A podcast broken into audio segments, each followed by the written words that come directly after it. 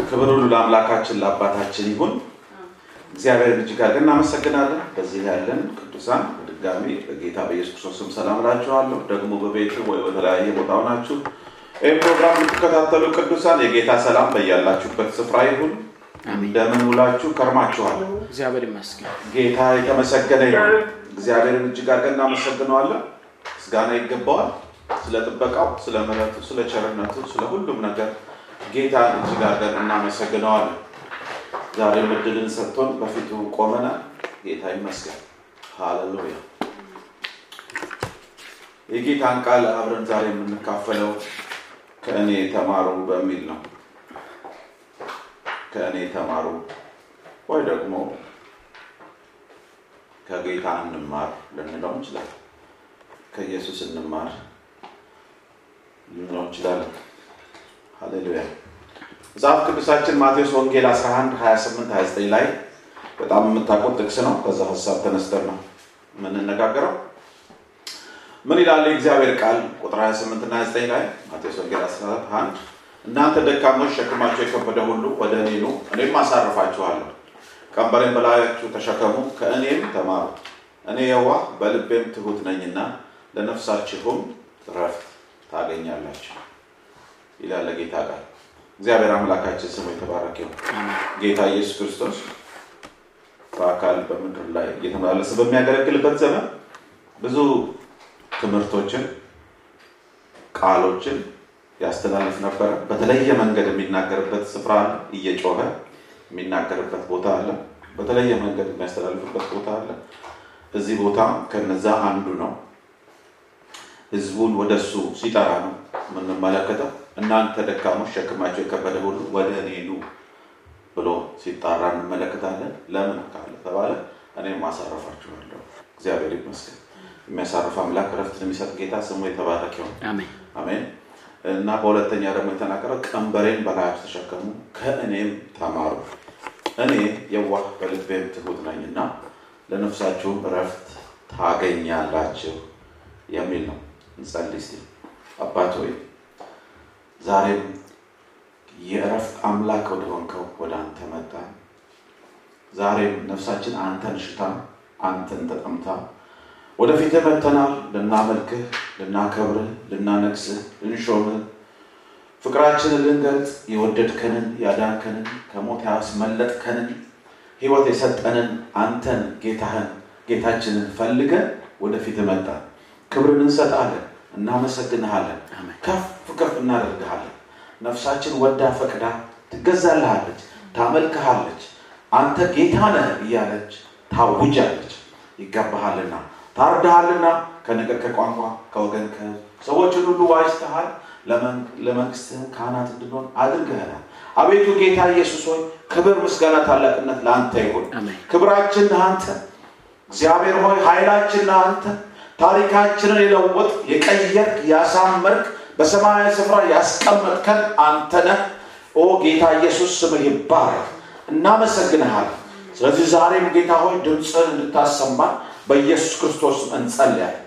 እግዚአብሔር አባቶች ልጆችሽ ከእግዚአብሔር የተማሩ ይሆናሉ፣ የልጆችሽም ሰላም የበዛ ይሆናል ተብሎ ተጽፏልና አቤቱ በጌታ በኢየሱስ ክርስቶስ ስም አቤቱ አምላካችን ሆይ ካንተ ልንማር በፊት ተገኝተናል። እንደ ማርያም በእግሮች ስር ቁጭ ብለን ካፍህ የሚወጣው የሕይወትን ቃል ልንሰማ ዛሬም ልባችን በተዋረደ መንፈስ በፊትህ አለ። አቤቱ ጌታ ሆይ ድምፅህን አሰማ። ልማዳዊ የሆነ የአምልኮ ስርዓትን ለማካሄድ ሳይሆን የሕይወትን ቃል ዛሬም የምታሰማ አምላክ ዛሬም ሕያው የሆን የምትሰራ አምላክ ድምፅን እንድታሰማ እንሻለን። ኦ ሃሌሉያ! በጌታ በኢየሱስ ክርስቶስ ስም በአካል በዚህ ቦታ ያለ እንደዚሁም በተለያየ ቦታ ያለውን መናገር የምታውቅበት መንካት የምታውቅበት ጌታ ኢየሱስ ሁለንተናችንን ለአንተ እያስገዛን በፊት መጣ። ወደ እያንዳንዳችን በራስ አካሄድ አደራረግ እንድትቀርበን እንጸልያለን። ስምህ ይባረክ። ሁሉ ለአንተ ክብር ይሁን። ሁሉም ነገር ለአንተ ክብር ይሁን። ጌታ ሆይ ሁሉ ለአንተ ይገዛ። ብንጸልይ፣ ብንዘምር፣ ብንናገር፣ ብንሰብክ አቤቱ ብንዋ- ብናወራ ብንነጋገር ሁሉም ነገር ለአንተ ክብር ይሁን። ከፍ ከፍ እናደርግሃለን በጌታችን በመድኃኒታችን በኢየሱስ ክርስቶስ ክቡርና ኃያል ገናና ስም አሜን። አሜን ጌታ የተመሰገነ ይሁን።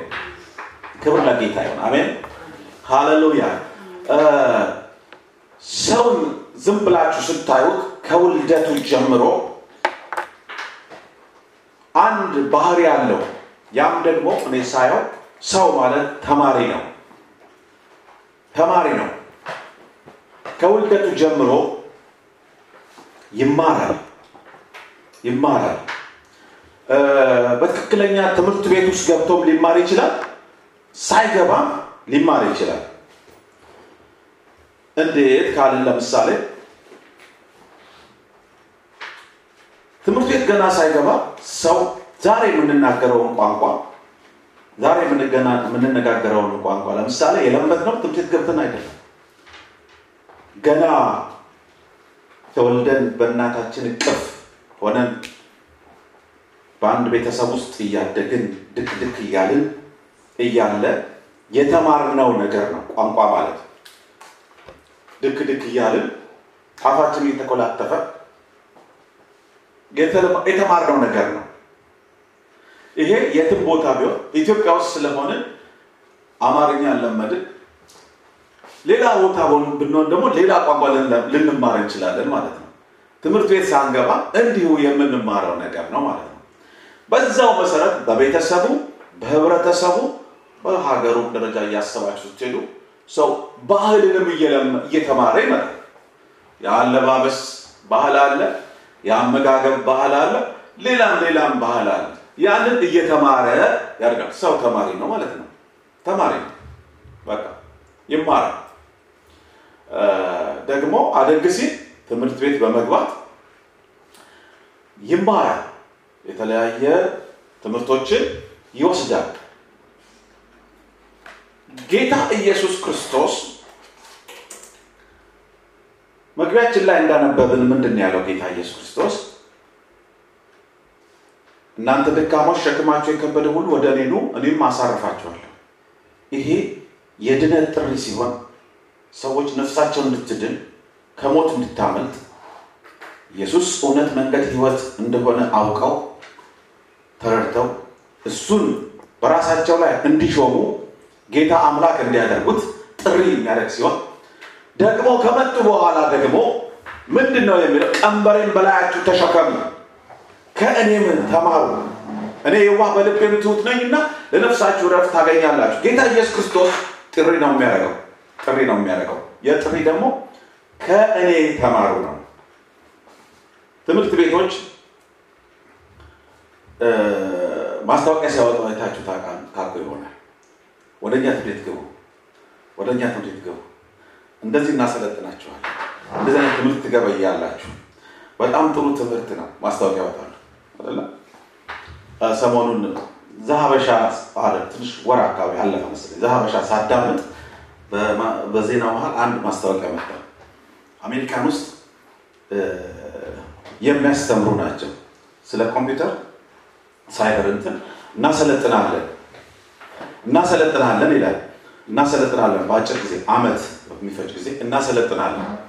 ካሰለጠንን በኋላ ከመስሪያ ቤት የምትሰሩበትን ቦታ እናገናኛለን። ያ ቦታ ይሄ ሙያ ደግሞ በአመት ወደ 80 ሺህ ዶላር ያስገኛል። ወደዚህ አይነት ነገር ውስጥ ትገባላችሁ ነው። መሰልጠን ብቻ ሳይሆን እናገናኛችኋለን። ይሄ ደግሞ የምናገናኛችሁ መስሪያ ቤት ጥሩ ደሞዝ ያስገኛል። ደስ አይልም? ጥሩ አይደለም? እንደ ማንኛውም ሰው ጥሩ ነው። ጌታ ኢየሱስ ክርስቶስ ምንድን ነው ያለው መሰላችሁ? እዚህ ቦታ ላይ ቀንበሬ በላይ ተሸከሙ ከእኔ ተማሩ አለ። እኔ የዋህ በልቤም ትሑት ነኝና ለነፍሳችሁ እረፍት እረፍትን ታገኛላችሁ። እረፍት ታገኛላችሁ። ሃሌሉያ። በምድራችን ላይ ምንም አይነት ትምህርት ብትማሩ፣ ምንም አይነት ጎበዝ ተማሪዎች ብትሆኑ፣ ከየትኛውም ከታወቀ ዩኒቨርሲቲ ብትመረቁ ብትመረቁ ለነፍስ እረፍት የሚሰጥ እውቀትን ልታገኙ አትችሉ። ከየትኛውም ትምህርት ቤት ተምረን ለነፍሳችን እረፍትን የሚሰጥ ነገር ልናገኛችን ለስጋችን ግን ጥሩ የሆነ ነገር ውስጥ ሊከተን ይችላል። ጥሩ የእውቀት ደረጃ ላይ ያደርሰን ይሆናል። ጥሩ መስሪያ ቤት እንድንቀጠር ሊያደርገን ይችላል። ጥሩ ደሞዝተኛ ሊያደርገን ይችላል። ባለስልጣን ሊያደርገን ይችላል። በጊዜው ተፈላጊ የሆነ እውቀትን ያገኘ ሰው ሊያስብለን ይችላል። ነገር ግን ለነፍሳችን እረፍትን የሚሰጥ ትምህርት የሚገኘው ከማን ነው? ከኢየሱስ ነው። ማስታወቂያ ነው የሰጠው ኢየሱስ። ከእኔ ተማሩ አለ። እኔ የዋህ በልቤም ትሑት ነኝ፣ ለነፍሳችሁም ታገኛላችሁ። እረፍት ሃሌሉያ! ለአእምሯችሁ ብዙ እውቀት ታከማቻላችሁ አለ። ለነፍሳችሁ እረፍት ኢየሱስ ጌታ። አሜን አሜን ለነፍሳችሁ እረፍት ታገኛላችሁ።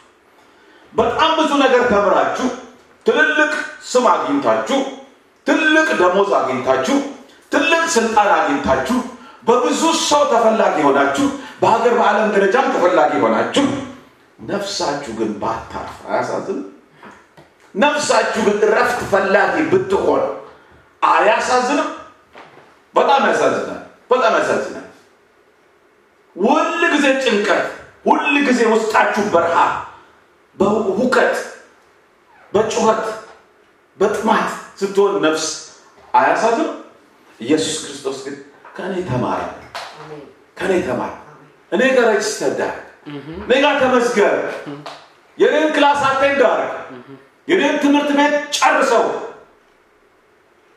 absent አትሁን፣ ተከታተል፣ ጨርስ። ለነፍስም ታገኛለህ ረፍት ታገኘ። ምንም ገንዘብ አልሰጥህም፣ ግን በገንዘብ የማይገዛ በምንም ነገር የማይገኝ የነፍስ ረፍት ግን ታገኛለህ። ሃሌሉያ! የነፍስ ረፍት ግን ታገኛለሽ። እግዚአብሔር ስሙ ይባላል። በብዙ ሚሊዮን የማይገኝ ነው የነፍስ ረፍት። እግዚአብሔር ስሙ ይባላል። ጌታ ኢየሱስ ክርስቶስ ዋጋ ከፍሎበታል። በመስቀል ላይ ሞቶ ዋጋውን ከፍሎ ተቀብሎታል። የእርሱ አድርጎታል።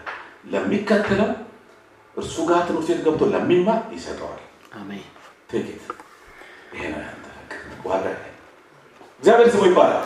አሜን። አሜን ከእኔ አለ ጌታ ስሙ ይባላል። ዛሬ ክርስቲያኖች ከማን ነው የምንማረው? ከማን ነው የምንማረው ነው ጥያቄ። በተለይ ወንድማችን ቀደም ብሎ ሲያነሳው ነበረ። በወቅታዊ የሀገራችን ጉዳይ ብዙ information አለ አይደል? ብዙ information አለ። ከማን ነው እኛ የምንማረው?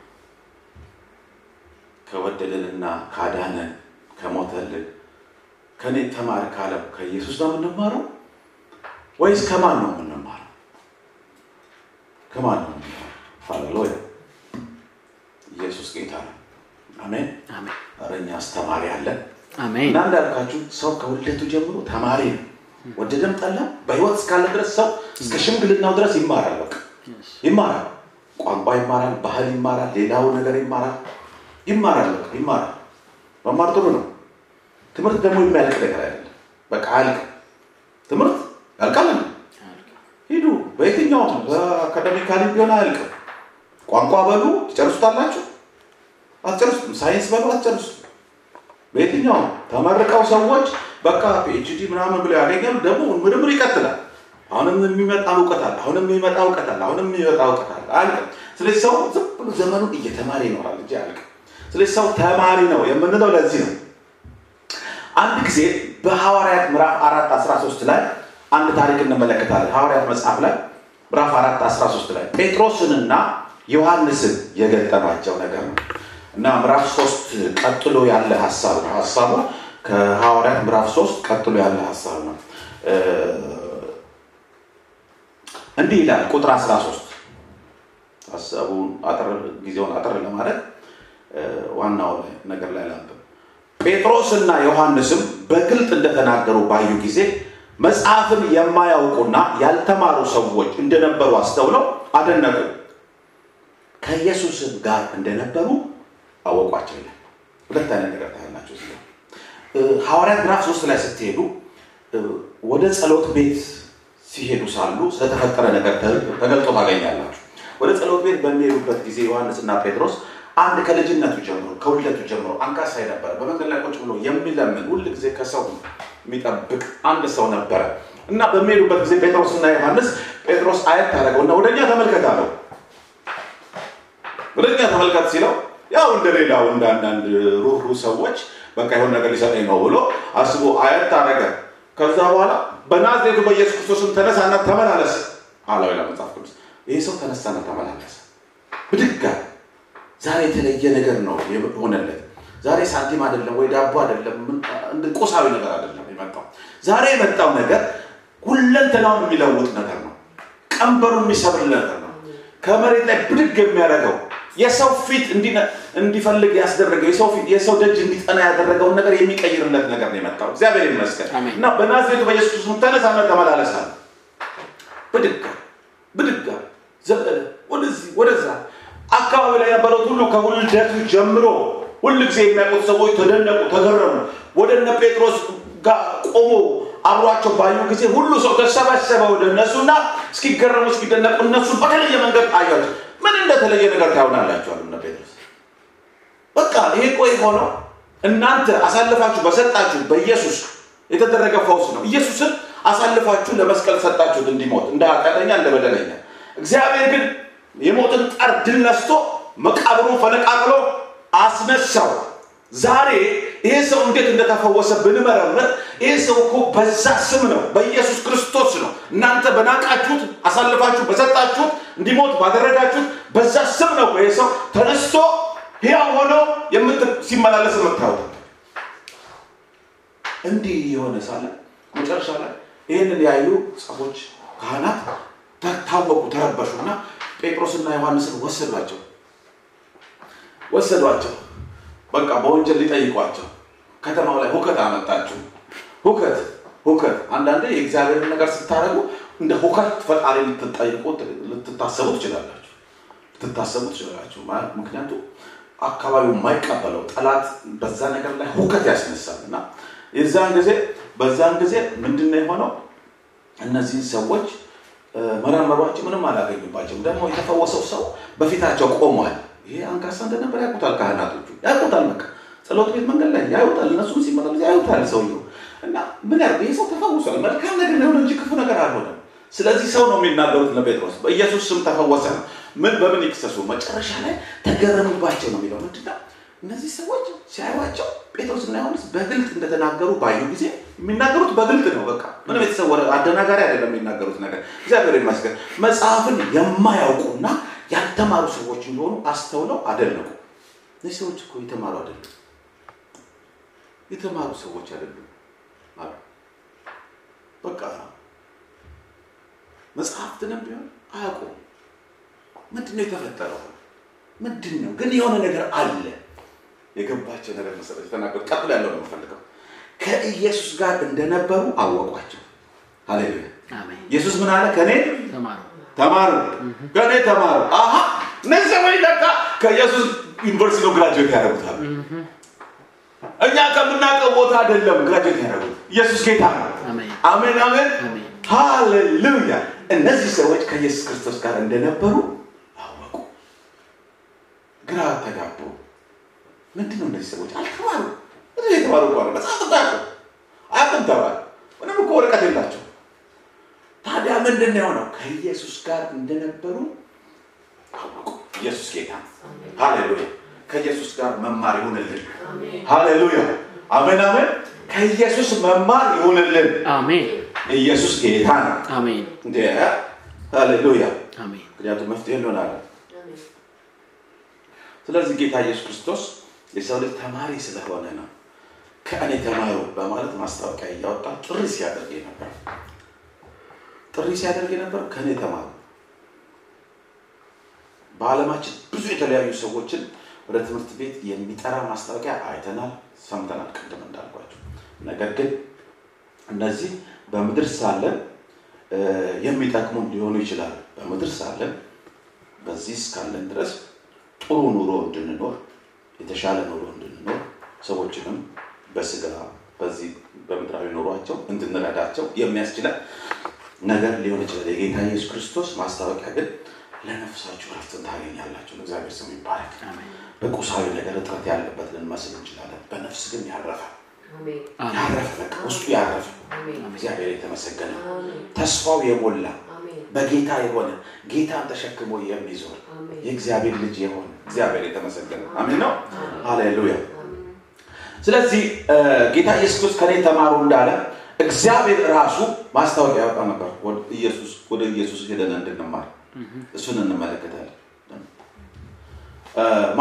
እዚህ ወንጌላት ላይ እናገኛል ሶስቱ ወንጌላት ላይ አንድ አይነት ሀሳቦችን እናገኛለን። አንድ አይነት ሀሳቦችን ጌታ ኢየሱስ ከኔ ተማሩ እንዳለ እግዚአብሔር ደግሞ ከእርሱ ተማሩ ነው የሚለው።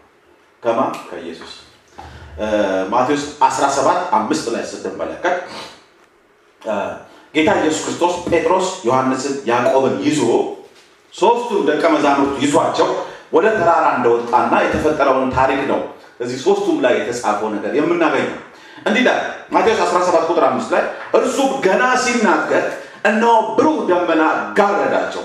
እነሆ ከደመናው በእርሱ ደስ የሚለኝ የምወደው ልጄ ይህ ነው እርሱን ስሙት የሚል ድምፅ መጣ። ይህ ማስታወቂያ ማሳሰቢያ ለደቀ መዛሙርቱ። ትዝ ይላቸዋል ወጡ በወጡ ጊዜ ሶስቱ ደቀ መዛሙርት ማለት ነው ከአስራ ሁለቱ መካከል ሶስቱን መርጠው ነው ጌታ ኢየሱስ ይዟቸው የወጡት። ወደ ተራራ ጴጥሮስን ዮሐንስን ያዕቆብ ይዟቸው ኑ ወደ ተራራ እንውጣ ብሎ ወጣ። ሶስቱን ለምን እንደመረጠ exactly የተጻፈ ነገር የለም ከግምት በስተቀር። ግን ሶስቱን ብቻ መረጠና ወጣ ወደ ተራራ በወጣ ጊዜ ግን ኤልያስና ሙሴ ተገለጡ። ጌታ ኢየሱስ ክርስቶስ በተለየ ክብር ውስጥ አዩት ባልተለማመዱ ባልተለማመዱበት መንገድ ደቀ መዛሙርቶቹ ከዚህ በፊት ከሚያውቁት እንዲያውም አንደኛው ቦታ ላይ ሲገልጠው በምድር ላይ ያለ ልብስ አጣቢ ሊያጥበው ከሚችለው በላይ ልብሱ እንዳበራ ይናገራል። እና በተለየ ክብር ውስጥ ሆነው ሙሴና ኤልያስንም አዩዋቸው። በደመና ክብር መጡ። ይነጋገሩ ነበር ከኢየሱስ ጋር። ይህን ነው የሚያዩት። ጴጥሮስ ዮሐንስ ያዕቆብ በዚህ አይነት ክብር ውስጥ ያሉት። በዚህ ጊዜ የሚለው ጴጥሮስ ነበር የሚናገረው። እንግዲህ አንድ ለኤልያስ አንድ ለሙሴ አንድ ደግሞ ለአንተ ዳስ ይሰራና በቃ በዚህ መሆን መልካም ነው ይለናል በዚህ መሆን መልካም በቃ በእሱ መረዳት ደስ የሚል ቦታ ነው። ክብር ያለበት ቦታ ነው። በቃ ኑሯችንን በዚሁ እንቀጥል። አቤት! ስንቱን ዘጠኙን ደቀ መዛሙርት ረሳ በቃ ሌሎቹን ህዝቡን ተውት ሌላውን ህዝብ ተውት እንኳን እንደው ዘጠኙን በቃ እዚሁ እንቀጥልኛል አለ። okay።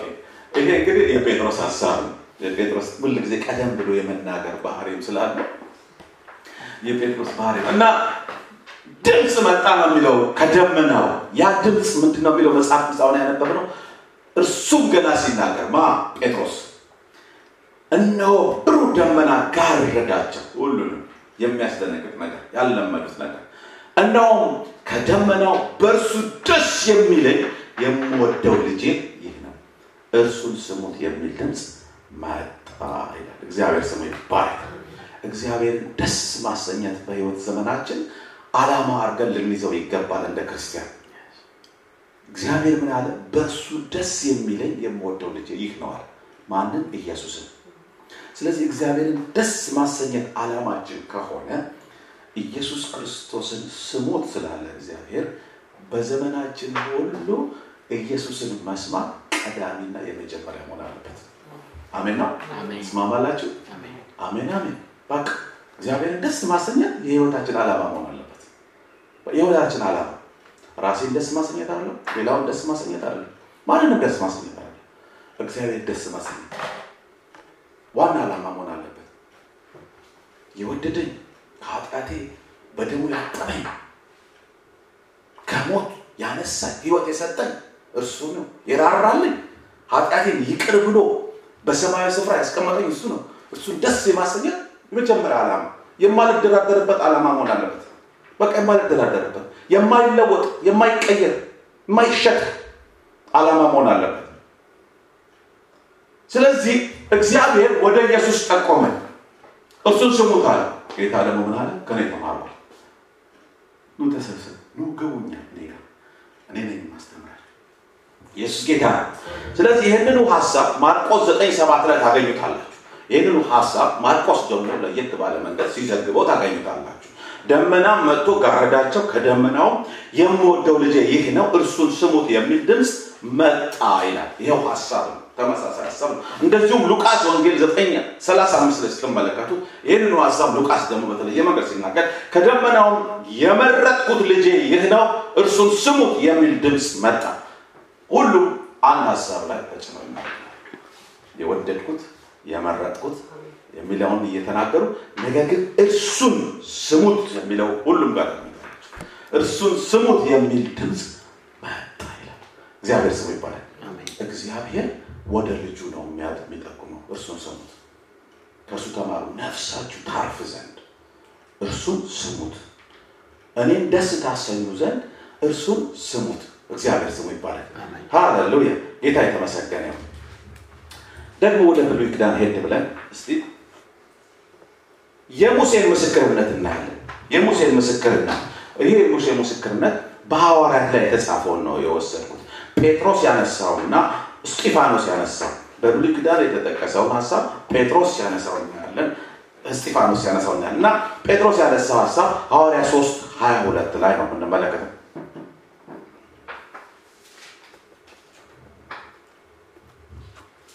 ሙሴም ለአባቱ ስለ ጌታ ኢየሱስ ክርስቶስ ሲናገር ነው።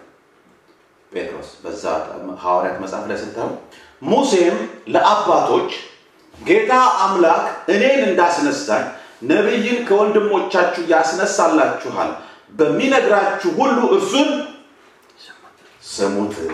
አሁንም እርሱን ስሙት ነው። ልክ እግዚአብሔር እንደተናገረ እርሱን ስሙት። ማንም ኢየሱስን ስሙት። በሚነግራችሁ ሁሉ እርሱን ስሙት፣ ለነፍሳችሁ ረፍትን ታገኛላችሁ። እስጢፋኖስ ከመወገሩ በፊትና ነፍሱን መስዋዕት አድርጎ ከማለፉ በፊት እንደዚሁ ለሕዝቡ በሚናገርበት ጊዜ ይህንኑ የሙሴን ሀሳብ አንስቶት ነበር። ብዙ ጥበብና ማስተዋል ተሞልቶ ይመላለስ የነበረ አገልጋይ ነው እስጢፋኖስ። የሚገርም ነው። እግዚአብሔር አምላካችን ስሙ የተባረከ ነው እና ስለ ሙሴ ምን ይላል መሰላችሁ? እሱ ደግሞ ምዕራፍ ሰባት ቁጥር 37 ላይ ታገኛላችሁ። ምን ይላል? ይህ ሰው ማለት ሙሴ ለእስራኤል ልጆች እግዚአብሔር ከወንድሞቻችሁ እንደኔ ያለ ነቢይ ያስነሳላችኋል፣ እርሱን ስሙት ያላቸው ሙሴ ነው ይላል። ሙሴ ስለ ጌታ ኢየሱስ ክርስቶስ አስቀድሞ አይቶ በመንፈስ ተደርቶ ለሕዝቡ ይመሰክር ነበር። የሚመሰክረውም ደግሞ ከወንድሞቻችሁ እንደኔ ያለ ነቢይ ያስነሳላቸዋል፣ እርሱን ስሙት የሚል እግዚአብሔር ይመስገን። አሜን አሜን። ስለዚህ ምንድን ነው? እርሱን ስሙት፣ ለነፍሳችሁ እረፍትን ታገኛላችሁ ታገኛላችሁ። ጌታ የተመሰገነ ይሁን። ሃሌሉያ። እግዚአብሔር ስሙ ይባረክ። ዛሬ ማንን ነው የምንሰማው ወገኖች? በተለያየ ሁኔታ ውስጥ ማንን ነው የምንሰማው? ማንን ነው የምንሰማው?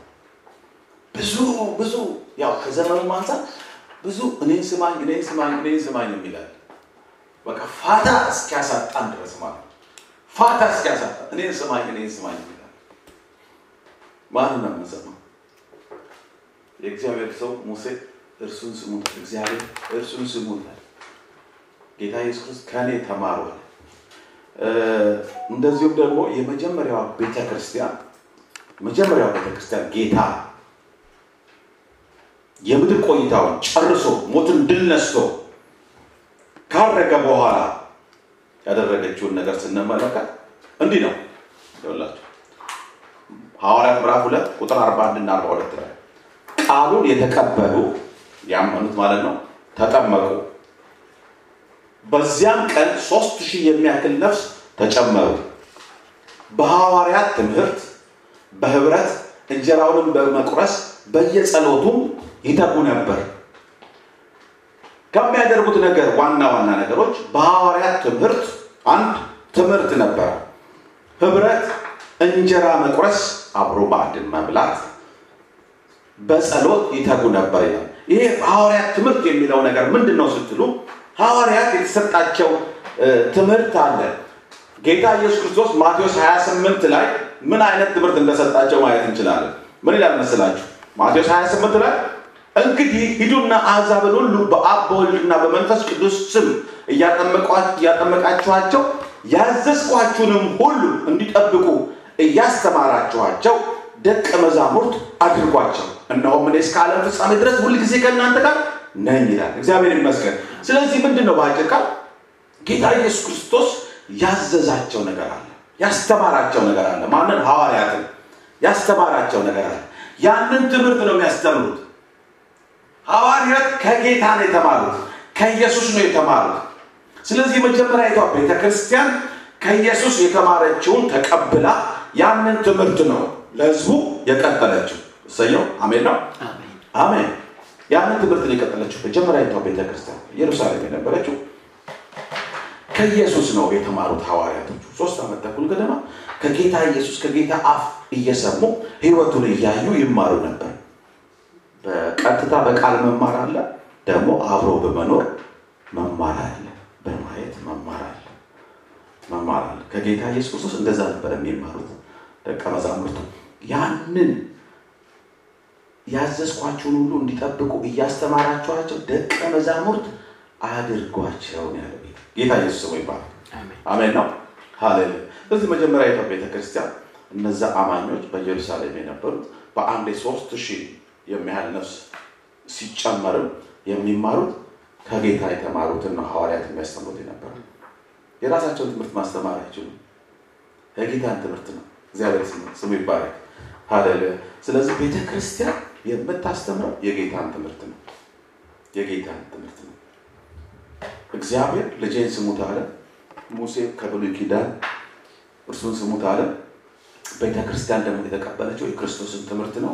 ከዛም ያስተላለፈችው የክርስቶስን ትምህርት ሌላ የራስን ትምህርት ማስተማር አይቻልም። በቤተክርስቲያን የራስን ትምህርት ማስተማር አይቻልም።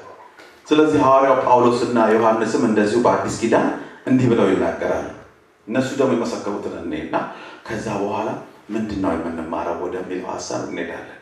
አላስረዝምም፣ ሙቀትም ስላለ አጠር አደርጋለሁ።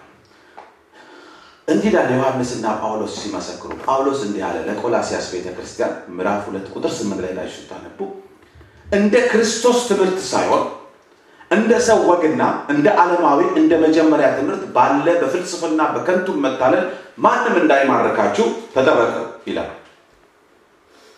እንደ ክርስቶስ ትምህርት ሳይሆን ቤተ ክርስቲያን እንደ ክርስቶስ ትምህርት ነው መቆም መመላለስ ያለባት ነው።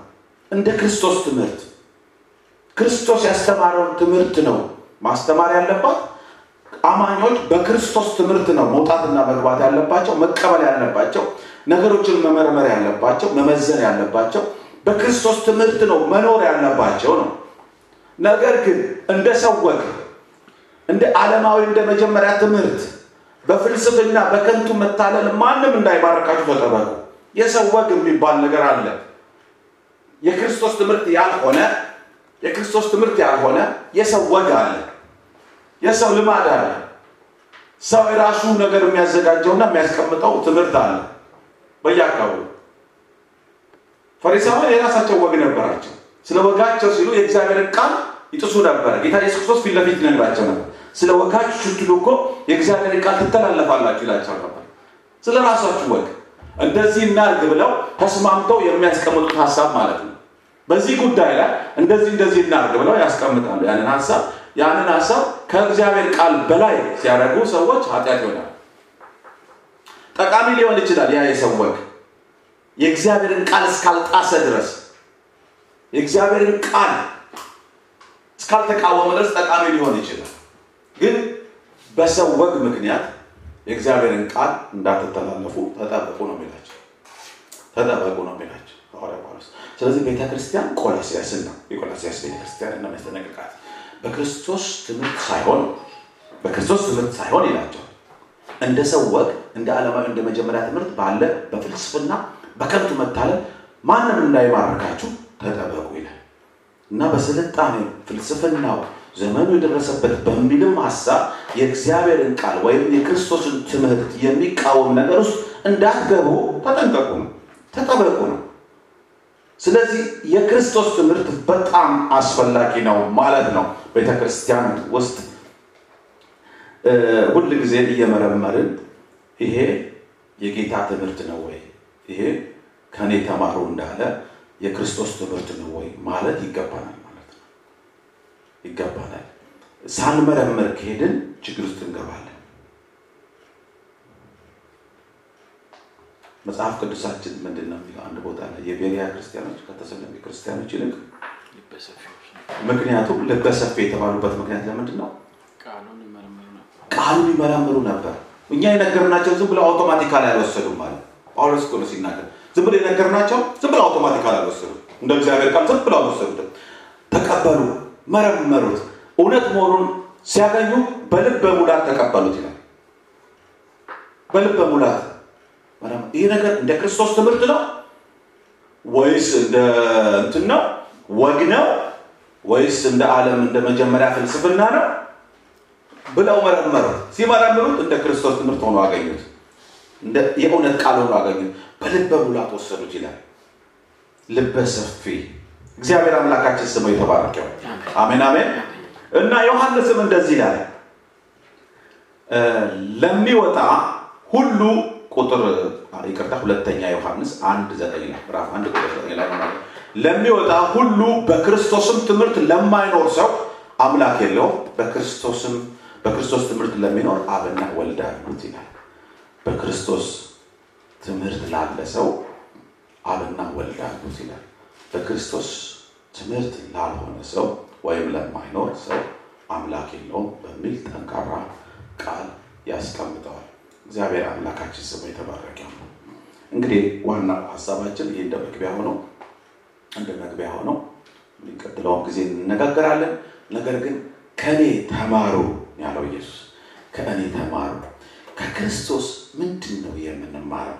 ጌታ ኢየሱስ ክርስቶስ ደቀ መዛሙርቱን በአካል ብዙ ነገር ያስተምራቸው ነበር፣ ያሳያቸው ነበር። በተግባሩም እዛው ያሳያቸው ያለማመዳቸውም ነበረ። እግዚአብሔር የተመሰገነው። ምንድን ነው ዛሬ ከእኔ ተማሩ ሲል ጌታ ምንድን ነው ከእርሱ እንድንማር የሚፈልገው? ልጄን የምወደውን ስሙት፣ እርሱን ስሙት ሲል እግዚአብሔር ምንድን ነው እንድንሰማ የሚፈልገው? እግዚአብሔር ምንድን ነው እግዚአብሔር እንድንሰማው የሚፈልገው?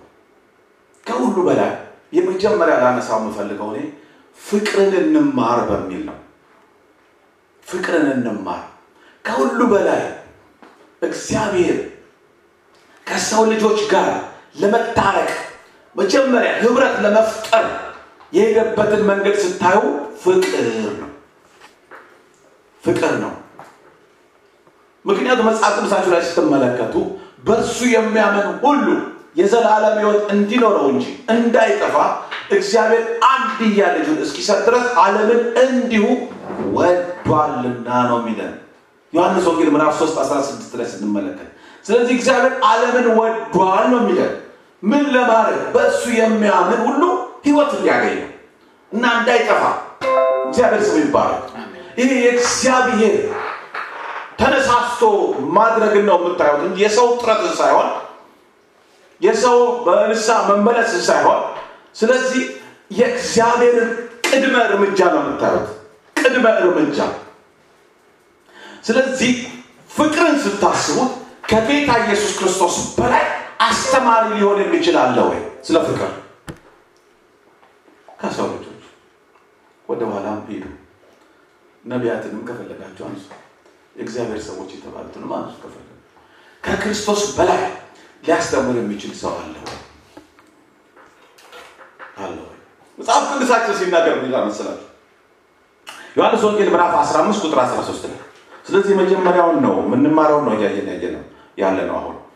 ፍቅርን እንማር ነው። ከኢየሱስ ፍቅርን እንማር። ፍቅርን እንማር። ፍቅርን ስናስብ ኢየሱስን እናስብ። ሰዎች አንዳንዴ ምን ይላሉ? እኔ ከዚህ ዩኒቨርሲቲ ነው የተማርኩት ይላል እዚህ ዩኒቨርሲቲ ነው የጨረስኩት ይላል የታወቀ ትምህርት ስለሆነ ስም ያለው ስለሆነ የገነነ ስለሆነ በእርግጥም ከዛ የወጡ ሰዎች ጥሩ ጥሩ እውቀት ያላቸውም ሊሆን ይችላል። ከዚህ ነው የጨረስኩት ይላል ወይ ደግሞ ሰዎች ስለ ከዛ ነው የጨረሰው ይላሉ። ወይ ደግሞ እኔ እኮ እንትናን ያስተማረኝ ይላሉ። የታወቀ ሰው ከሆነ እንትናን ያስተማረኝ ይላሉ። እሱን ያስተማር ስለዚህ የእሱ ሌቭልም ከፍ ይላል ማለት ነው። ያ ሰው ትልቅ የተባለ ከሆነ ወገኖቼ እስቲ እናንብበው ይህን ጥቅስ። ዮሐንስ ወንጌል ምዕራፍ 15 ቁጥር 13 ላይ ምን ይላል መሰላችሁ? ነፍሱን ስለ ወዳጆቹ ከመስጠት ይልቅ ከዚህ የሚበልጥ ፍቅር ለማንም የለው ያለው። ስለዚህ የፍቅር ጣራው የፍቅር ትልቁን ያደረገው ማን ነው ማለት ነው? ኢየሱስ። ፍቅርን አስተምሮ ብቻ ያቆመ አይደለም። ፍቅርን ሰብኮ ብቻ ያቆመ አይደለም። ደግሞ በግማሽ አንዳንድ ነገር አድርጎ ያቆመ አይደለም። ጌታ ኢየሱስ ክርስቶስ ነፍሱን ለወዳጆቹ ከመስጠት ይልቅ ከዚህ የሚበልጥ ፍቅር ለማንም የለው። በቃ ማንም የለው። ጌታ ኢየሱስ ክርስቶስ የገዛ ነፍሱን አሳልፎ እስኪሰጥ ድረስ ነው ዓለምን የወደደው። አንቺን የወደደው እኔን የወደደው። ስለዚህ እኔ እምወደድ ነበር ወይ? እምወደድ ነበርኩ ወይ? ያን ያክል ፍቅር ሊገለጥልኝ የሚገባ ሰው ነበርኩ ወይ ብለን ማሰብ አለብን ማለት ነው። ፍቅርን ያስተማሩ ሆነ ሌላ ለሌላ ሰው ፍቅርን የገለጡ ሰዎች በምድር ላይ ብዙ ሰዎች ሊኖሩ ይችላሉ። ግን ጌታ ኢየሱስ ካደረገው ጋር የሚተካከል አይደለም፣ የሚተካከል አይደለም። ጌታ ኢየሱስ ክርስቶስ ፍቅሩን ለሰው ልጆች የገለጠው ላደረግነው መልካም ነገር ወይም መልካም ተግባር ምላሽ ለመስጠት አይደለም። ምላሽ ለመስጠት አይደለም። መጽሐፍ ቅዱስ ሮሜ አምስት ስምንት ላይ ስትመለከቱ ምን ይላል? ሐዋርያ ጳውሎስ ለሮሜ ሰዎች ምን ይላቸዋል? ገና ኃጢአተኞች እንዲህ ይላል ቃሉን ሙሉ ላንበው። ነገር ግን ገና ኃጢአተኞች ሳለን ክርስቶስ ስለ እኛ ሞቷልና እግዚአብሔር ለእኛ ያለውን የራሱን ፍቅር ያስረዳል ይላል። ጻድቃን ሆነን ሳለን አይደለም። መልካም ሆነን ሳለን አይደለም። የጽድቅን መንገድ እየተከተልን ሳለን አይደለም። ተሸንፈን ተመልሰናል ብለን አይደለም። ነገር ግን ገና ኃጢአተኞች ሳለን ክርስቶስ ስለ እኛ ሞቷልና እግዚአብሔር ለእኛ ያለውን የራሱን ፍቅር ያስረዳል ስለዚህ የሚወደንን ብንወድ እኮ መጽሐፍ ቅዱስም እንደሚል አዎ ይዋደዳሉ ሊባል ይችላል። ይወድባል ሊባል ይችላል። ግን በእግዚአብሔር context ፍቅር የሚለው እሱን አይደለም። ገና ኃጢአተኞች ማለት በእግዚአብሔር ላይ አምፀን ሳለን በእሱ ላይ ክፉ እያደረግን ሳለን በእሱ ተቃራኒ ሆነን እያለን እርሱ ስለኛ ራሱን አሳልፎ ሰጠ፣ ሞተ። እኛን ለማጽደቅ እኛን በእግዚአብሔር ፊት ለማምጣት ለማቅረብ የመንግስቱ ወራሾች ለማድረግ ራሱን አሳልፎ ሰጠ ነው የሚለው ቅዱስ። ሰጠ ነው የሚለው ኢየሱስ ክርስቶስ ፊልጵስዩስ ላይ ሄዳችሁ ስትመለከቱ እሱ ገና በእግዚአብሔር መልክ ሳለ ከእግዚአብሔር ጋር መተካከል እንደሚገባ ነገር አልቆጠረውም። ፊልጵስዩስ ምዕራፍ ሁለት ላይ ነገር ግን በምስሉ እንደ ሰው ተገኝቶ ባሪያ እንደ ባሪያ ሆኖ ለመከራ ለመስቀል ሞት ራሱን አሳልፎ እንደሰጠ ይናገራል ጌታ ኢየሱስ ክርስቶስ። እግዚአብሔር አምላካችን ስም ይባረክ። አሜን አሜን፣ ሃሌሉያ። ስለዚህ ጌታ ኢየሱስ ክርስቶስ ከማንም ጋር እናወዳድረው አይደለም። የፍቅር ትምህርትን መማር ከፈለግን የፍቅር ኮርስን መውሰድ ከፈለግን ኢየሱስ ክርስቶስን ማሰብ ነው። ኢየሱስ ክርስቶስ በምድር ዘመኑ ሲኖር እንኳን ጌታ ኢየሱስ ክርስቶስ ፈሪሳዊውንም ያቺ የዘሞተች የተባለችዋ ታውቃታላችሁ አይደለ? ከበው ሊወግሯት የነበረችዋ ሁሉም እኩል ነው የሚሆነው። ሁሉም ኃጢአትን ሰርቷል። ሁሉም ወደ እግዚአብሔር ለማቅረብ ነው የእሱ ሀሳብ። ይችንም ይወዳታል፣ ፈሪሳዊውንም ካህኑንም ይወዳቸዋል። ሁሉንም ይወዳቸዋል። ሁሉ በኃጢአት ተይዟል። ሁሉ በኃጢአት ቀንበር ውስጥ ነው። ሁሉ እንዲመለስ ዋጋ ሊከፍልለት ነው የመጣው። ኢየሱስ ስሙ ይባረክ። ሁሉን ለማዳን ነው የመጣው። ጌታ ስሙ ይባረክ። ስለዚህ የእሱን አመጣጥ ስላልገባቸው እነ ፈሪሳውያን ይጋጩ ነበር ከእሱ ጋር ካህናት ይጋጩ ነበር። እሱ የመጣበትን ምክንያት በደንብ አልገባቸው። እኛ እኮ ጻድቃን እያሉ ስለነበረ ነው። እኛ እኮ መድኃኒት አያስፈልገንም፣ እናንተ አሁን መድኃኒት አያስፈልጋችሁ ይላቸው ነበር። እናንተ ጻድቃን የሆናችሁ ይመስላችኋል ይላቸው ነበር። ነገር ግን ጌታ ኢየሱስ ክርስቶስ ሁሉንም ነው የሚወደው ለማለት ነው። ሁሉም ከኃጢአት ቀንበር በታች ስለሆነ ከዚህ ይላችኋል። በፈሪሳዊው ስምዖን ቤት ገብቶ በለምጣሙ ስምዖን ቤት ገብቶ ተጋብቶ ሳለ ያቺ ሴት ገባች። የናርዶስ ሽቶ ይዛ ገባች። እሷንም ያያታል፣ ይሄኛውንም ያየዋል፣ የጋባዡንም ያየዋል። በህገ ወጥ መንገድ ገብታም ደግሞ የናርዶስ ሽቶ ልታፈስ ያለችዋንም ያያታል። ሁሉንም ይወዳቸዋል። እግዚአብሔር ስም ይባላል። ሁሉንም ይወዳቸዋል። እሷ የበለጠ ወዳዋለች፣ የበለጠ ልትቀርበው ፈልጋለች። ነፍሷን እያፈሰሰች ነው። የከበረ ነገር ብላ በሰው ፊት የከበረ ነገር ዋጋ ያለው ነገር ይዛ መጣ። ፍቅሯን አክብሮቷን ልትገልጥለት በእግሩ ስር ወድቃ ያንን እያፈሰሰች በፀጉሯ እያበሰች በእሷ በተረዳችው መንገድ አክብሮቷን እየገለጠች ነው። ጌታ ኢየሱስ ክርስቶስ እሷን የሚያይ ስምዖንን የሚያይ ስምዖን ደግሞ አይ ይሄ ሰው ይሄ ሰው ነቢይ ቢሆን ኖሮ ይቺ ማን እንደሆነች ባወቀ ነበር ነው የሚለው? አዎ አውቃለሁ። ስምዖን ስምዖን ስምዖን አንድ ጥያቄ ልጠይቅሃለሁ ነው ጠየቀው። ያው ትዝ ይላቸዋል። ጠየቀው። አዎ እሷ አምልጣ ወልዳለች ወዳለች። ስለዚህ ያላት ኃጢአት ሁሉ ይሰረይላታል። ስምዖንንም ይወደዋል። አክብሮት መጥቷል፣ ቤቱ ተጋብዟል። እሷም መታለች፣ ፈልጋለች ኢየሱስን። ስምዖንም ፈልጓል፣ እሷም ፈልጋለች። ስምዖን እንደ እንደ ጀንትልማን ያው በአክብሮት ያው እኩል ቁጭ ብለን እንገባበዛለን በሚል መንፈስ ጠርቶት ቁጭ ብለዋል እኩል እሷ ደግሞ ቀና ልትል አልቻለችም። የመጣው ይምጣ ብወገር ልወገር፣ ህገወጥ እንግዳ ነች፣ ያልተጠራች እንግዳ ነች። የመጣ ይምጣ ብላ እሷ ደግሞ የወደደኝን እወዳለሁ ያከበረኝን አከብራለሁ በሚል ወደ ጌታ ትጣበቃል ብላ የመጣችው እሷን እንወዳታል። እግዚአብሔር ስም ይባላል። ሁሉንም እንወዳል፣ ሁሉንም እንወዳል። አካባቢው ከሚያወራው ነገር ተነስቶ አይደለም ሰው በሚመዝነው ሚዛን ደረጃ ተነስቶ አይደለም፣ ግን እኩል ይወዳል። እግዚአብሔር ስም ይባረክ። አሜንና እኩል ይወዳል። ጌታ ስሙ ይባረክ። ጌታ ኢየሱስ ክርስቶስ ስታስቡት ትማራላችሁ፣ ፍቅር ትማራላችሁ። ባልንጀራህን እንደ ራስህ አድርገህ ውደድ የሚል ትምህርት አስተማረ ጌታ ኢየሱስ ክርስቶስ። አንድ ጊዜ ባልንጀራዬ ማን ነው ብሎ ጠየቀ። ትዝ ይላችኋል። ማን ነው ባልንጀራዬ ብሎ ጠየቀ አለ አሃ ባልንጀራዬ ማን ነው ነው የምትለው? okay አንድ ሰው ነበረ ተነስቶ ከኢየሩሳሌም ወደ ሰማርያ ይጓዝ ነበር። ወንበዴዎች ያገኙት፣ ወገሩት፣ ገፈፉት፣ ዘረፉት፣ መንገድ ላይ አቁስለው ጣሉት፣ ወደቀ።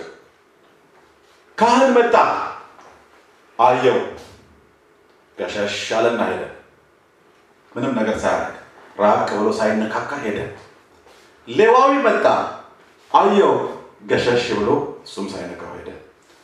አንድ ሳምራዊ መጣ፣ አየው፣ አዘነለት፣ ዘይትን አወጣ፣ በቁስሉ ላይ አፈሰሰ፣ ተሸከመው፣ አህያው ላይ ጫነው፣ ይዞት ሄደና ለአንድ ጠባቂ ሰጠው።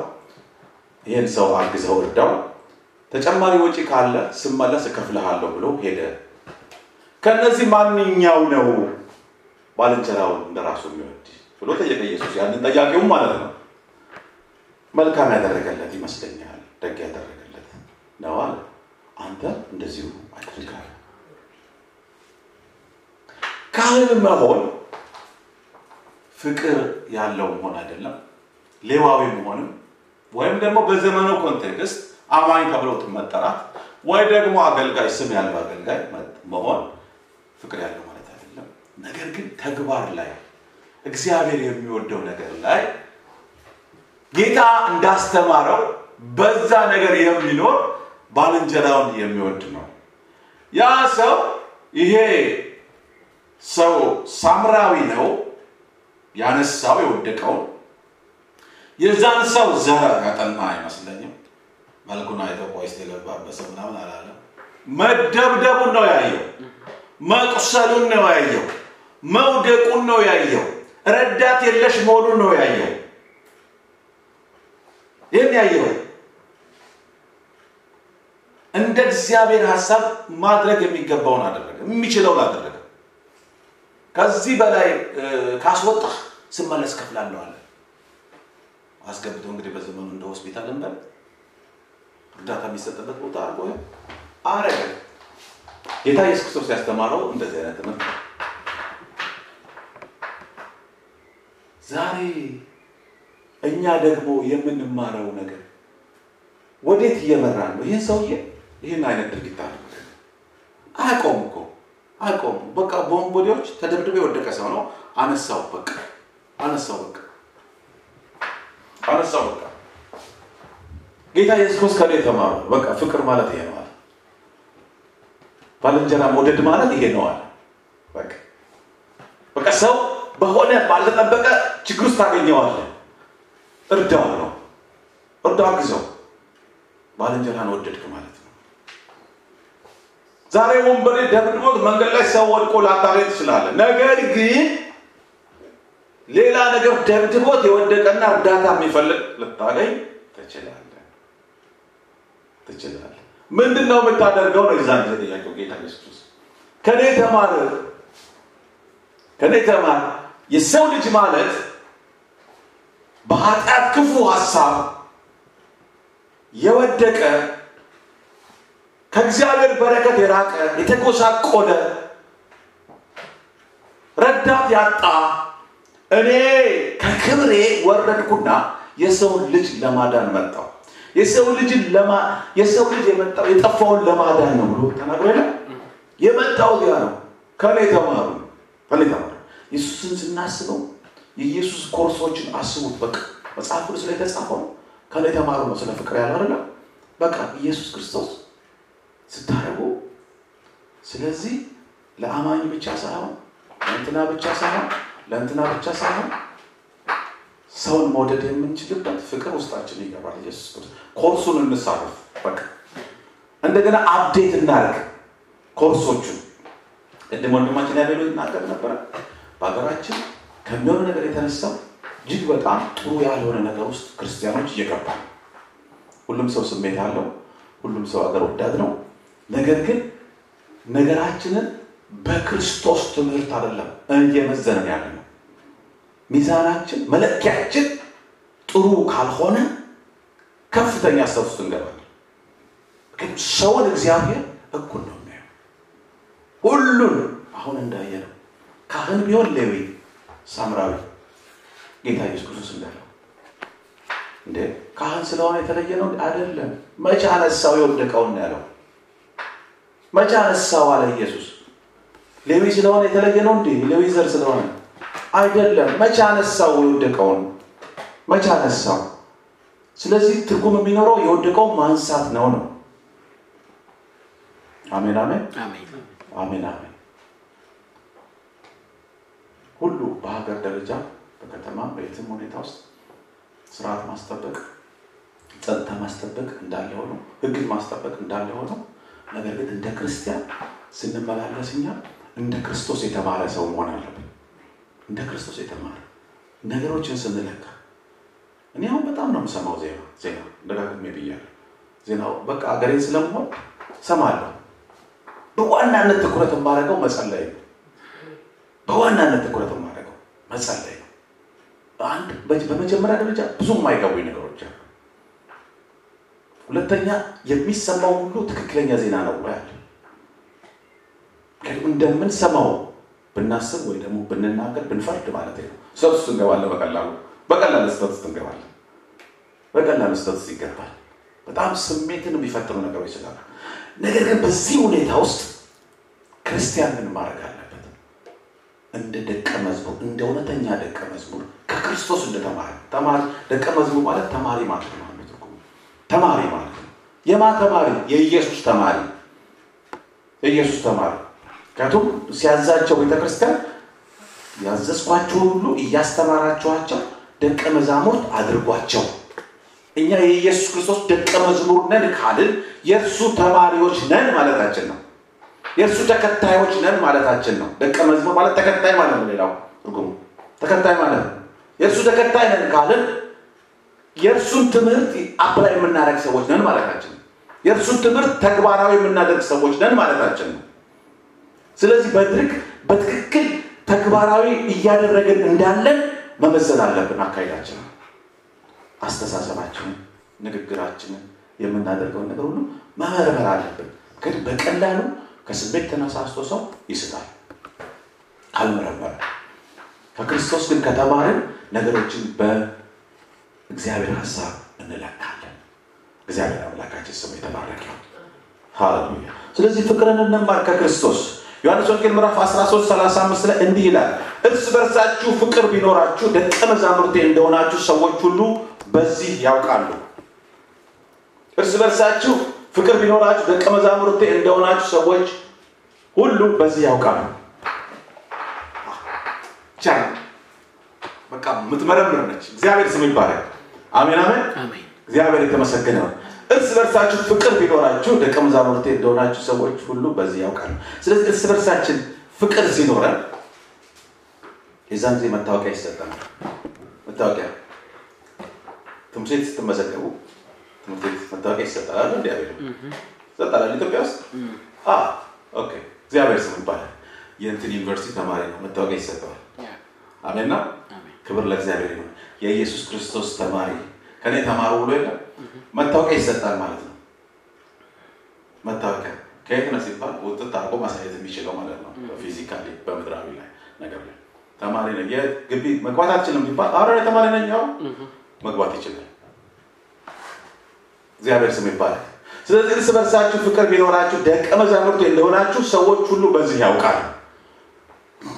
የጌታ ደቀ መዛሙርት እንደሆንን ሰዎች እንዲያውቁ ከተፈለገ መታወቂያችሁ እርስ በርሳችሁ በፍቅር መኖራችሁ ነው ይላል እግዚአብሔር ቃል። አሜን ነው። ስለዚህ መታወቂያችንን እናውጣ፣. መታወቂያችንን እናድስ፣ update እናድርገው። expired ካረገ date ኡ ማለት ነው። መታወቂያችሁን እዩትና እንየውና ቀኑን እስቲ ተመልከቱ። expired አድርጓል። expired ካረገ ቀኑን አሁን እናሳድስ። ሄደን የሚገባው ቦታ ላይ ሄደን መታወቂያ ለማውጣት ቀበሌ ነው የሚሄደው አለ ሰው የሰፈሩ መታወቂያ። okay እኛ ደግሞ ወደ ኢየሱስ እንሂድና መታወቂያ የሚሰጠው እሱ ነው። በፍቅር መመላለሳችንን ይነግረናል። ኢየሱስ ጌታ ሃሌሉያ አሜን።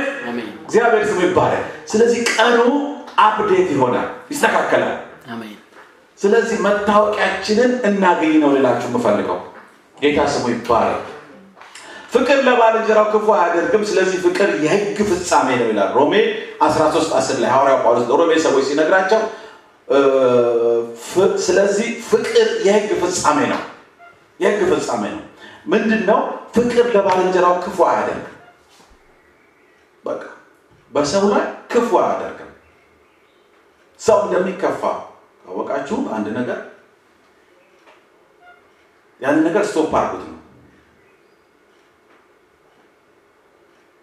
ይህ ማለት ያው እውነትን ከማድረግ እንከልከል ማለት አይደለም። በምናደርገው ነገር ሁሉ ሰው ሁሉ ይደሰታል ማለት አይደለም። ነገር ግን ልባችን ያውቀዋል፣ ህሊናችን ይፈርዳል። ፍቅር ለባልንጀራው ክፉ አያደርግም፣ ስለዚህ ፍቅር የሕግ ፍጻሜ ነው። 13 አስራ እዛው 14 15 ላይ ሮሜ ሐዋርያ ጳውሎስ ለቆሮንቶስ ሰዎች ማነው ለሮሜ ሰዎች ምን ይላቸዋል? ወንድምህንም በመብል ምክንያት የምታሳዝን ከሆንክ እንግዲህ በፍቅር አልተመላለስክም።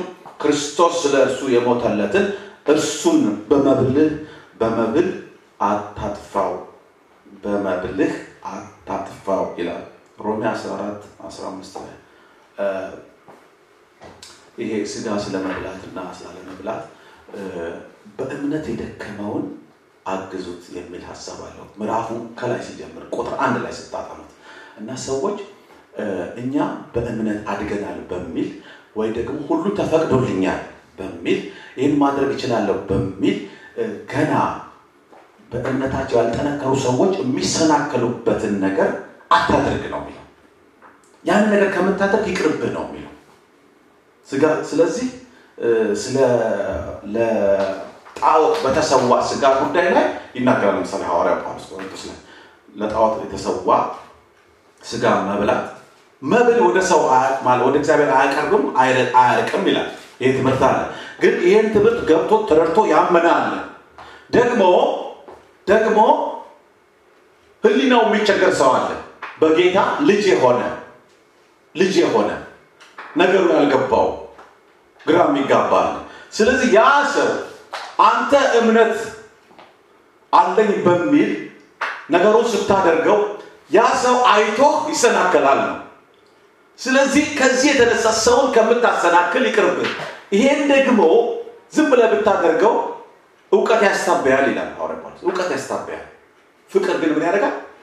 ያንጻል ይላል። ያንጻል ይላል። ስለዚህ ፍቅርን አስበልጥ ነው የሚለው። በፍቅር ተመላለስ ነው የሚለው።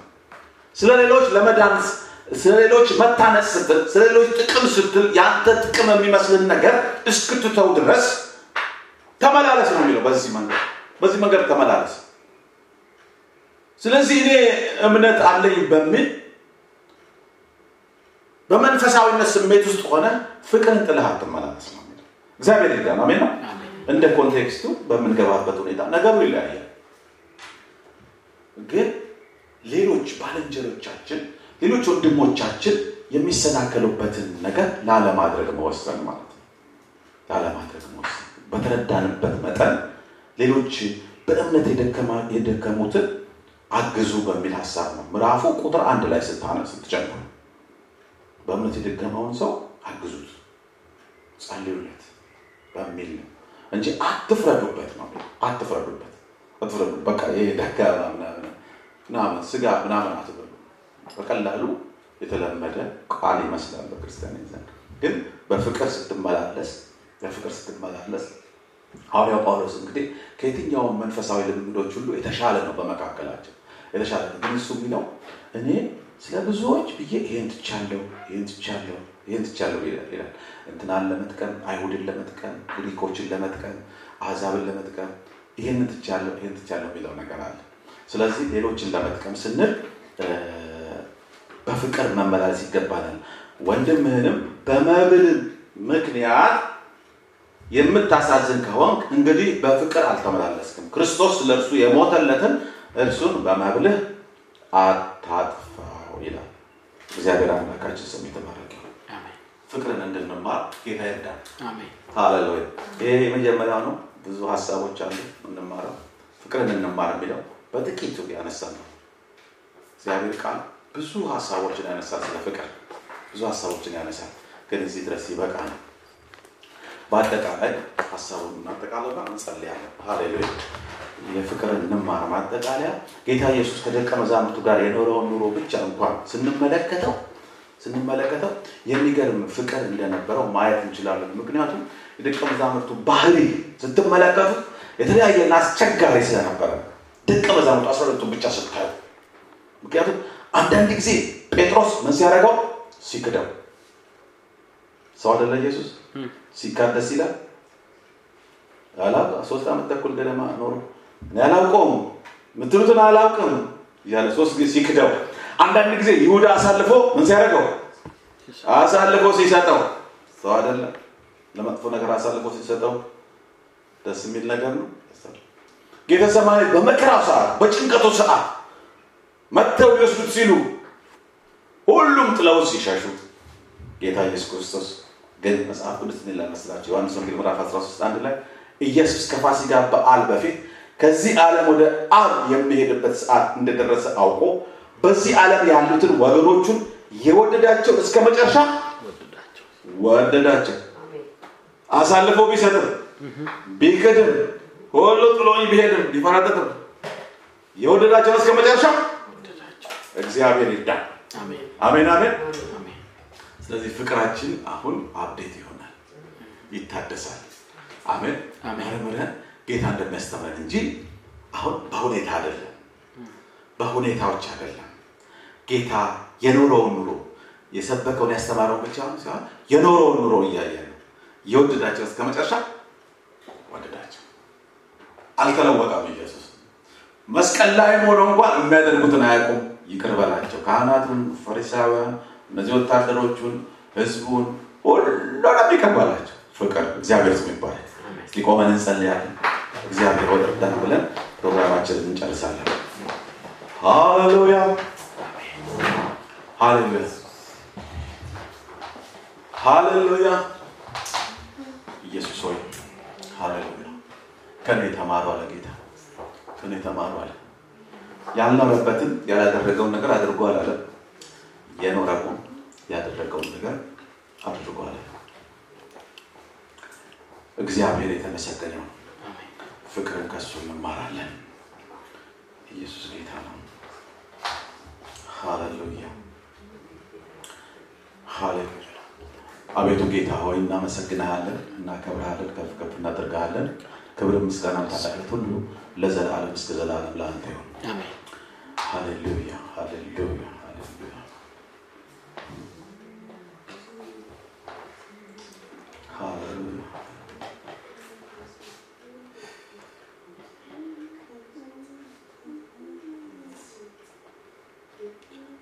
በበደላችንና በኃጢአታችን ሙታን የነበርነውን ነገር ግን ጌታ ሆይ አንተ ከታላቅ ፍቅር የተነሳ ስላዳንከን እናመሰግንሃለን፣ አሜን።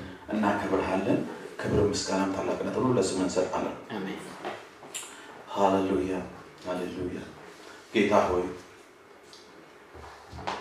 ከኔ ተማሩ እንዳልክ ከአንተ መማር ይሆንልን። ጌታ ሆይ ከሌላ ከማንም ሳይሆን ከአንተ መማር ይሆንልን። የአንተ ትምህርት ነፍስን ያሳርፋል። አንተን መከተል ነፍስን ያሳርፋል። እውነተኛ ሰላምን ይሰጣል። እውነተኛ ደስታን ይሰጣል። እግዚአብሔር ሆይ በኢየሱስ ክርስቶስ ክቡርና ኃያል ገናና ስም እንጸልያለን። በናዝሬቱ በኢየሱስ ክርስቶስ ክቡር ስም እንጸልያለን። አሜን። ጌታ ሆይ ከአንተ መማር ይሁንልን ለእኔና ለወገኖቼ በዚህ ዘመን ጌታ አባት ሆይ ነገሮች ሲከፉ፣ ሁኔታዎች ሲወጠሩ፣ ሲለወጡ፣ ሲቀያየሩ የማትቀያየር ጌታ የአንተን መልክ እንድናንጸባርቅ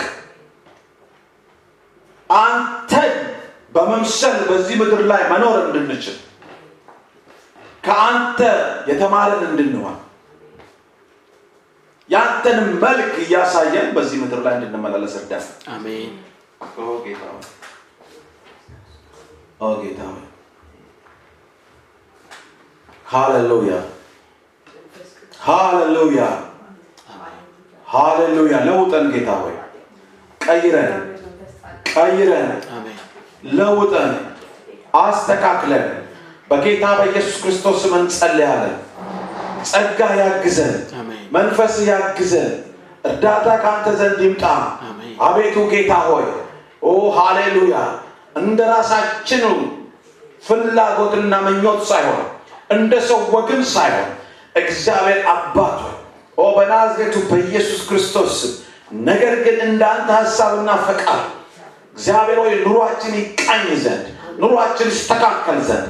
አሁን ጌታ ሆይ ልጆችሽ ከእግዚአብሔር የተማሩ ይሆናሉ ልጆችሽም ሰላም የበዛ ይሆናል ብሎ እንደተጻፈ አቤቱ ጌታ ሆይ የመንግስት ልጆች ከአንተ የተማርን ሆነን አቤቱ ጌታ ሆይ የአንተ ሰላም እግዚአብሔር በእኛ ላይ እንዲበዛ እንጸልያለን። የእግዚአብሔር መንግስት ጽድቅና ሰላም በመንፈስ ቅዱስ የምትሆን ደስታ ተብሎ ተጻፈ አቤቱ ጌታ ሆይ በመንግስት ውስጥ ሳለን ጽድቅ ሰላም የመንፈስ ቅዱስ ደስታ በህዝብ ላይ ይበዛ ዘንድ በኢየሱስ ክርስቶስ እንጸልያለን። በናዝሬቱ በኢየሱስ ክርስቶስ ክቡርና ኃያል ገናና ስም እንጸልያለን። በናዝሬቱ በኢየሱስ ክርስቶስ ምን አሁን መለወጥ ይሁን፣ አሁን መቀየር ይሁን። አቤቱ ጌታ ሆይ ዘንድሮ በዚህ ዘመን እግዚአብሔር ደጉ ሳምራዊዎች ይበዙ ይሆኑ። ኦ ሃሌሉያ! የወደቀውን የሚያነሱ የበዙ ይሆኑ። አይተው የሚያዝኑ የሚራሩ የበዙ ይሆኑ። ሃሌሉያ!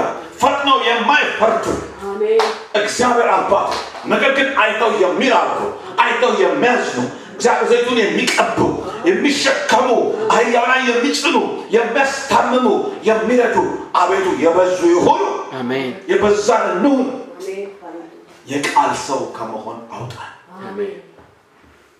የቃል ሰዎች ከመሆን አውጣን። አሜን። አሁን ግን የድርጊት ሰዎች አድርገን የድርጊት ሰዎች አድርገን